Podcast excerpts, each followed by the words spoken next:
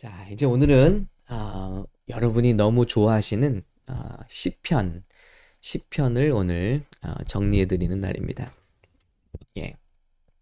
이제 한권한 권씩 이렇게 정리하시면 어, 나중에 여러분께서 어, 성경을 더 어, 이렇게 통독하실 때도 어, 그 해당되는 권을 찾아가시면 되니까 도움이 되실 것 같습니다. 자, 시편은 음, 150편으로 구성되어 있죠. 벌써 어, 여기서부터 좀 그 냄새가 나지 않나요? 네. 목적을 가지고 어, 149편도 아니고 147편도 아니고 150편으로 누군가 이제 구성을 했다는 것. 어, 그럼 누군가 구성을 했다면 다른 성경을 이렇게 후대에 와서 이렇게 다 아, 분량을 잘라 놓았잖아요. 장절을 매겼잖아요. 물론 뭐 시편의 절수도 마찬가지입니다만은 이렇게 150개의 시로 구성을 했다는 것은요. 누군가 목적이 있었고 의도가 있었다는 걸 말하고 있습니다.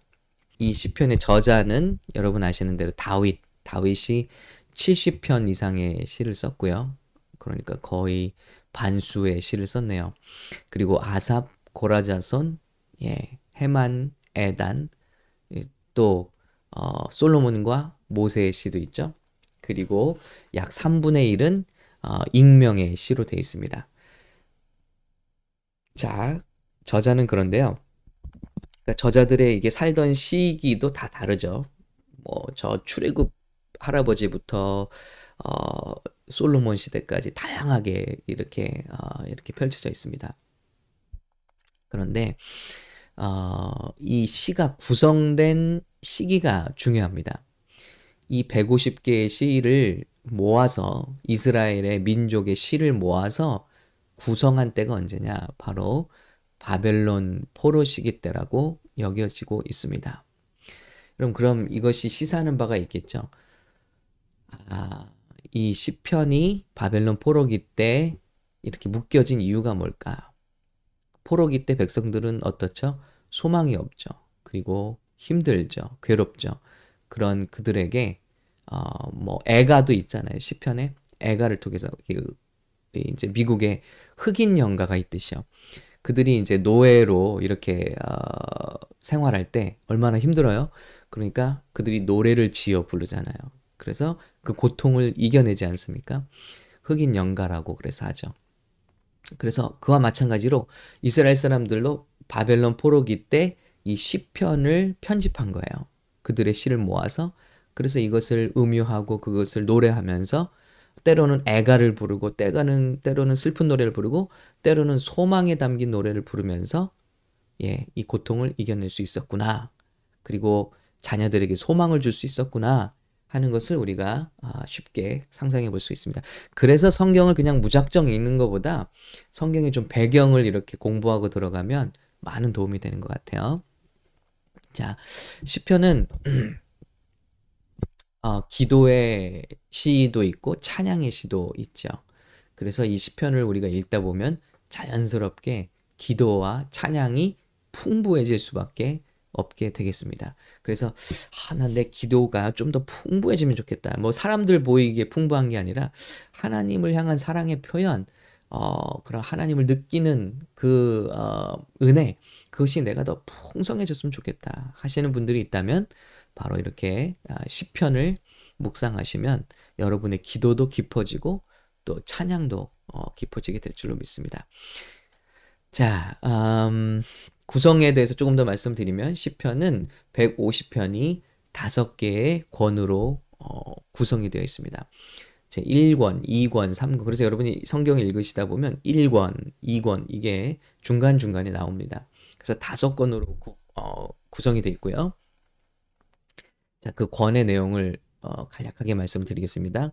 1권 1장부터 41장 41편까지 내용은요. 언약에 신실하라. 이게 구약 전반에 흐르는 선지자들의 메시지입니다. 하나님과 맺은 언약에 신실하라. 이스라엘아. 그겁니다. 신명기부터 계속되는 내용이에요. 그리고 메시아가 다스리는 나라가 올 것이다. 하는 내용을 어, 담고 있습니다. 2권 42편부터 72편까지는요. 어, 시온의 성전으로 돌아올 것에 대한 소망. 저는 여러분 지금 바벨론 포로기라고 그랬어요. 지금 그들은 성전이 없는 상태예요. 그러니까 얼마나 성전이 사무치겠어요. 그 성전에서 드렸던 노래들이 얼마나 눈물겹게 그립겠어요. 그런데 그 성전으로 시온의 성전으로 돌아올 것에 대한 소망 그리고 하나님께서 말씀하신 예언의 성취 그래서 각종 선지서들의 내용들이 여기 또 반복되고 있습니다. 자, 이것을 좀 눈여겨볼 수 있고요. 3권은요. 73편부터 89편까지 메시아 나라에 대한 약속 아, 그것과 함께 우리가 어떻게 이렇게 몰락했나 다윗 왕국의 몰락 이것을 대조시키고 있습니다. 그래서 여러분 이게 교, 교육도 되는 거예요. 이 노래를 가르치다 보니 야 우리는 어떻게 이렇게 불순종했고 우리는 어떻게 넘어졌고 반면에 하나님께서는 우리를 어떻게 회복하실 것인지 메시아가 다스리는 나라가 올 것이다 하는 소망을 그들이 아, 포로 생활 가운데서도 가질 수 있었다는 것입니다. 이것이 찬양의 힘이고 어, 시편의 힘입니다. 자, 사권은요. 90편부터 어, 106편까지 여호와가 왕이시다. 이 주제를 담고 있습니다. 여러분 이 주제가 왜인지 아시겠죠? 바벨론 왕이 우리의 왕이 아니다. 느무갓네살이 우리의 왕이 아니다. 참 왕은 통치자는 하나님이시다. 여호와시다. 야훼시다 라는 것을 어, 교육하고 있는 것입니다. 자, 그리고 5권은요. 107권부터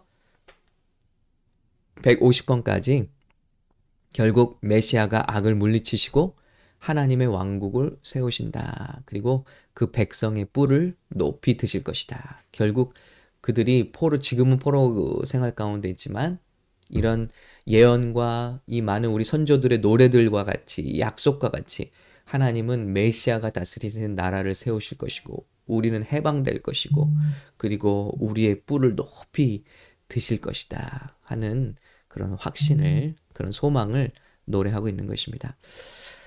자 그러면서 어, 여기에 성전에 올라가는 노래도 있죠. 그 유명한 성전에 올라가는 노래. 다시 말씀드리지만 이 시편을 집대성한 때는요. 바벨론 포로기 때요. 그들은 성전이 없는 상태입니다. 그런데 성전에 올라가는 노래를 이렇게 부르면서 그리고 그들은 이제 해방되어서 다시 어, 본국으로 돌아와서도 이 노래를 들이며 예, 하나님께 제사하러 올라가는 거죠. 성전으로 올라가는 거죠. 그런 기쁨을 한번 상상해 보시기 바랍니다. 지금 저와 여러분 우리 모두 다 답답한 코런틴 시간을 지나고 있잖아요. 팬데믹 코런틴. 그래서 지금 우리도 이렇게 온라인으로 새벽 예배를 드리고 있잖아요. 이런 시편의 찬양을 우리가 드리면서 마치 우리가 지금 예배당에 함께 모이는 사람처럼 거기에 기쁨을 소망을 가지고 올라가는 사람들처럼 그렇게 아, 예배할 수 있다는 것이죠. 아, 이스라엘 백성의 그 사모함과 그 절절함을 한번 어, 생각해 보시기 바랍니다. 자, 이런 배경으로 다섯 권으로 이렇게 구성이 됐고요. 그 중에서도 이제 1편과 2편은 전체 10편의 서론에 해당합니다. 그리고 그럼 끝도 마무리가 있겠죠? 그렇습니다. 의도적으로 편집이 되었기 때문에 서론에 해당하는 1편, 2편이 있고요. 마지막 에 해당하는 정리에 해당하는 146편부터 150편까지 다섯 편은요. 이제 정리에 해당하는 마무리에 해당하는 그런 시편입니다. 그래서 서론의 두 편은 복된 사람이 누구냐? 결국 하나님께서 복된 자를 의인을 세우시고 그리고 악인은 멸망시키실 것이다. 왜 이런 메시지가 나온지 아시겠죠? 거듭. 자, 그리고 어, 2편은요. 2편에서는 여호와께 피하는 자는 모든 자는 복이 있도다 하고 서론적인 내용을 마치고 있습니다. 자, 모든 게 클리어지시죠? 바벨론 포로 생활 등의 어, 그들에게 소망을 주는 메시지이죠. 시이죠. 그리고 우리가 지금은 비록 어렵지만 여호와께 피하자. 여호와를 의지하자. 그럴 때 그런 사람들은 다 복이 있다 하고 어, 용기를 주는 것이죠. 그리고 시편의 마지막은 무엇일까요? 다 할렐루야로 시작해서 할렐루야로 이 5장이 146편부터 150장까지 다 할렐루야로 시작해서 할렐루야로 어, 끝을 맺고 있습니다. 그리고 이 놀랍게도 이 1권, 2권, 3권, 4권, 5권의 제일 마지막 장들은 다 한결같이 하나님을 찬양하라. 영원히 찬양하라. 아멘, 아멘 하는 문구를 계속해서 반복하고 있습니다. 아, 음, 여러분, 아, 참 고난을 당할 때 우리가 어려울 때 이런 노래가 이 찬양이 얼마나 때로는 때로는 어, 물론 찬양에도 말씀이 담겨 있습니다만은 말씀보다도 찬양을 통해서 우리 얼마나 힘을 받고 또 하나님께 소망을 얻는지 모르겠어요. 어, 우리 오늘 주는 평화라는 찬양을 우리 함께 나눴는데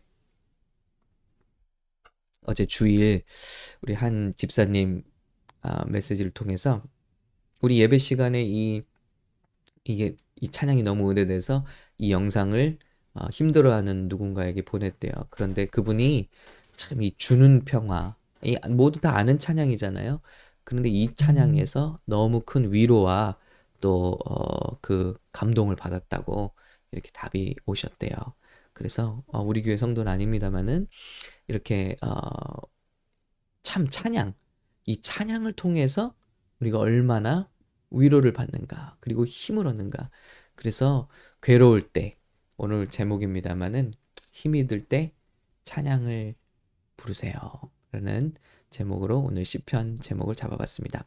우리 전체 시편에 어, 서론이 될 수 있는 우리 시편 1편을 오늘 잠깐 묵상하고 마치도록 하겠습니다. 아, 우리 성경반에서는 이 시편을 지금 암송하고 있죠. 아, 자, 1편을 한번 읽어보겠습니다. 자, 낭독하겠습니다. 복 있는 사람은 악인들의 꾀를 따르지 아니하며 죄인들의 길에 서지 아니하며 오만한 자들의 자리에 앉지 아니하고 오직 여호와의 율법을 즐거워하여 그의 율법을 주야로 묵상하는도다. 그는 시냇가에 심은 나무가 철을 따라 열매를 맺으며 그 잎사귀가 마르지 아니함 같으니 그가 하는 모든 일이 다 형통하리로다. 악인들은 그렇지 아니하며 오직 바람에 나는 겨와 같도다. 그러므로 악인들은 심판을 견디지 못하며 죄인들이 의인들의 모임에 들지 못하리로다. 무릇 의인들의 길은 여호와께서 인정하시나 악인들의 길은 망하리로다. 아멘. 여러분 보시면요. 우리가 이렇게 그 하나님의 말씀을 묵상하다 보면 우리가 쉽게 범하는 오류가 있는데 그건 뭐냐면 자꾸 투두 리스트를 만드는 거예요. 그래서 하나님의 은혜를 받기 위해서 복을 받기 위해서 어, 의무적인 행위들을 찾아내는 거죠. 그래서 이 시편 1편을 읽으면서도 아, 하나님의 복이 있으려면 어, 이러이러 해야겠구나. 만나는 사람 조심해야 되고, 어, 그리고 이런 사람들 따라가지 말아야 되고, 또 말씀을 읽어야 되는구나. 여러분, 성경의 관점은 그렇지 않습니다. Blessed is the man. 하나님의 복이 있는 사람은요. 예, 벌써 하나님이 복이 임한 증거가 뭐냐? 하나님의 은혜로 인해서 이 모든 것들이 이루어진다는 거예요. 그래서 하나님의 은혜가 있는 사람들은요, 악인들의 꾀를 따르지 않게 돼요. 죄인들의 길에 서지 않게 돼요. 우리가 이런 노력을 해서 복 있는 사람이 되는 것이 아니고 그 복을 쟁취하는 게 아니고 하나님의 은총, 하나님의 은혜가 있을 때 그런 자리에 앉지도 않게 된다는 것입니다. 복 있는 사람 계속 연결되죠? 그래서 복 있는 사람은 여호와의 율법을 즐거워하여 그 율법을 주야로 묵상하는도다. 예. 예전 혹시 번역에 묵상하는 자로다라고 되어 있지 않나요? 그런데 묵상하는도다라고 만약에 바뀌었다면 정말 잘 바뀐 거예요. 그러니까 복 있는 자가 되기 위해서 율법을 묵상 우리가 지금 복 받으려고 새벽 기도하는 게 아니고요. 하나님의 복이 임해서 새벽 기도에 나올 수 있는 거예요. 할렐루야. 여러분이 이 기도의 자리에 있는 것 자체가 하나님의 은혜가 임한 증거라는 것입니다. 이 새벽에, 이 아침에. 반대로 생각하지 말자고요. 그래서 하나님의 복 있는 사람은요. 시냇가에 심은 나무가 철을 따라 열매를 맺는다. 그런데 그 잎사귀가 마르지 아니함 같으니 이게 뭐죠? 하나님의 은혜가 있는 사람들은 문제를 피해가는 사람들이 아니고요. 문제가 우리를 피해가는 게 복이 아니고요. 똑같이 한낮에 태양볕의 문제를 경험하는 사람들이에요. 그러나 시냇가에 심기운 사람들이기 때문에 그 해가 우리를 해치 못한다는 것입니다. 그래서 이 복 있는 사람이 누리는 축복은 문제가 없는 축복이 아니고요. 고난 중의 형통입니다. 요셉 같이요. 그가 어디를 가든지 하나님께서 그와 함께 하심으로 그가 모든 일에 형통하였다는 것처럼요. 그가 하는 모든 일이 다 형통하리로다. 이것이 복 있는 자의 축복입니다. 여러분, 어, 저와 여러분에게 이미 그런 하나님의 복이 임한 것을 믿으시기 바랍니다. 그 복을 따내려고 우리가 쟁취하는 게 신앙생활이 아니라 그것을 누리는 것이 신앙생활이다라고 말씀드리고 싶어요. 그러나 악인들은 그렇지 아니하며 이미 복 있는 사람과 악인이 갈라져 있어요. 구분돼 있어요. 자, 악인들은 그렇지 아니하며 오직 바람에 나는 겨와 같도다. 겨가 어떻습니까? 하루아침에 산더미 같이 쌓여 있어도 하루아침에 다 농부들에 의해서 밭으로 던져지고 불살라지잖아요. 그러므로 악인들은 심판을 견디지 못하며 죄인들이 의인들의 모임에 들지 못하리로다. 무릇 의인들의 길은 여호와께서 인정하시나 악인들의 길은 망하리로다. 여러분 보세요. 지금 바벨론이 악한 나라잖아요. 포악한 나라. 그리고 하나님을 어, 경시하는 나라, 성전을 파괴한 나라, 하나님을 대적하는 나라. 그런데 그들이 산더미 같이 세상을 지배하고 있습니다. 그러나 이 노래를 부르면서 그들이 갖는 소망이 뭐, 뭘까요? 하루아침에 하나님은 이 나라들을 멸망시키실 수도 있다. 그렇죠? 바람 안에는 겨와 같도다. 우리가 중요한 건 어느 나라에 지금 포로 생활을 할지라도 하나님 앞에 복받은 인생, 하나님 앞에 은혜 받은, 은총 받은 인생, 하나님을 의지하는 인생, 그것이 되는 것이 중요하다. 하나님은 언제든지 일으키실 수 있고, 하나님은 고난 중에도 형통을 주실 수 있고, 그리고 악인들은 결국 바람에 나는 겨와 같이 다 무너지고 말 것이다. 이 2편도 마찬가지예요. 서론에 해당, 시편의 서론에 해당한 2편도 어찌하여 이방 나라들이 분노하며 민족들이 헛된 일을 꾸미는가? 아무리 저들이 일어나고 하나님의 나라를 대적해서 친다 할지라도 결국 메시아의 나라는 영원할 것이다. 그리고 그들을 비웃고 계신다. 그리고 진노하신다. 그리고 시온산은 회복될 것이다. 시온산이 뭐라고 그랬었죠? 다윗이 예루살렘을 수도로 삼고 영적 수도로 삼고 시온산이라고 불렀습니다. 그래서 그 예배는 회복될 것이다. 예루살렘은 회복될 것이다. 하는 소망을 잃지 않는 거예요. 자, 그러므로 어, 이 서론의 내용이 무엇입니까? 그런즉 군왕들아 너희는 지혜를 얻으며 세상의 재판관들아 너희는 교훈을 받을지어다. 여호와를 경외함으로 섬기고 떨며 즐거워할지어다. 예, 여호와께 피하는 모든 사람은 다 복이 있도다 하고 시편의 서론을 마치는 것입니다. 여러분 이제 시편이 마음에 클리어지시죠? 어떻게 공략하실지 어, 마음에 생각이 되시죠? 이렇게 귀한 책입니다. 여러분 우리는 지금 어려운 시기를 지나고 있어요.